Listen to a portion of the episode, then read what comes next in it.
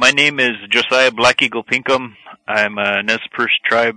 I'm a member of the Nez Perce tribe, and I was born on the Yakima Reservation, but shortly after birth, raised on the Nez Perce Indian Reservation. It's the only place that I've basically gone to school as far as, you know, my formal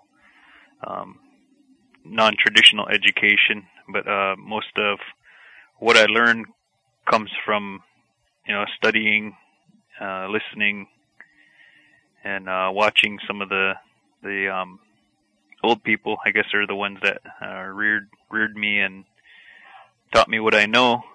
My Indian name is Tipyelehne Cimuuxcimux, and that's loosely translated as Black Eagle, a name passed down to me by my grandmother that was held by one of her brothers, and it's a long line of Black Eagles. There are numerous Black Eagles that stretch back into the years, the early formative years of you know, our Nez Perce people.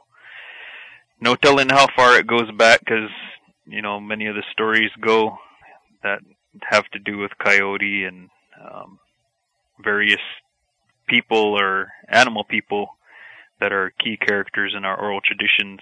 Black Eagle was one of them, and so it is indeed a very old name.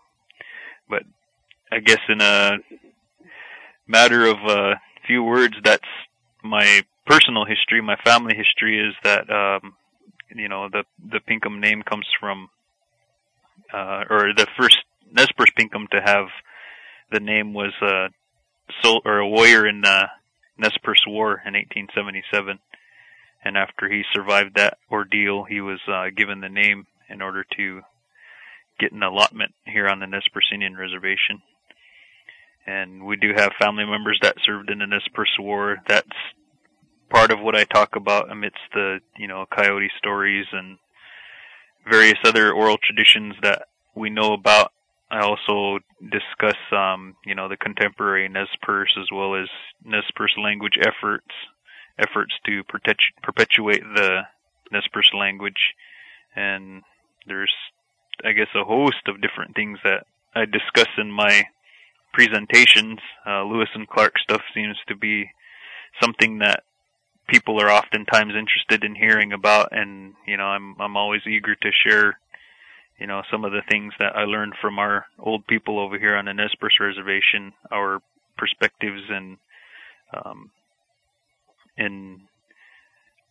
the arrival of Lewis and Clark, how they changed things, you know, for good and bad, I guess, and how our old people prophesied that time and how those prophecies came to be true. And I guess another aspect is Nez Perce song and dance. Sometimes I'm asked to talk about those things as well. And I guess that's about it.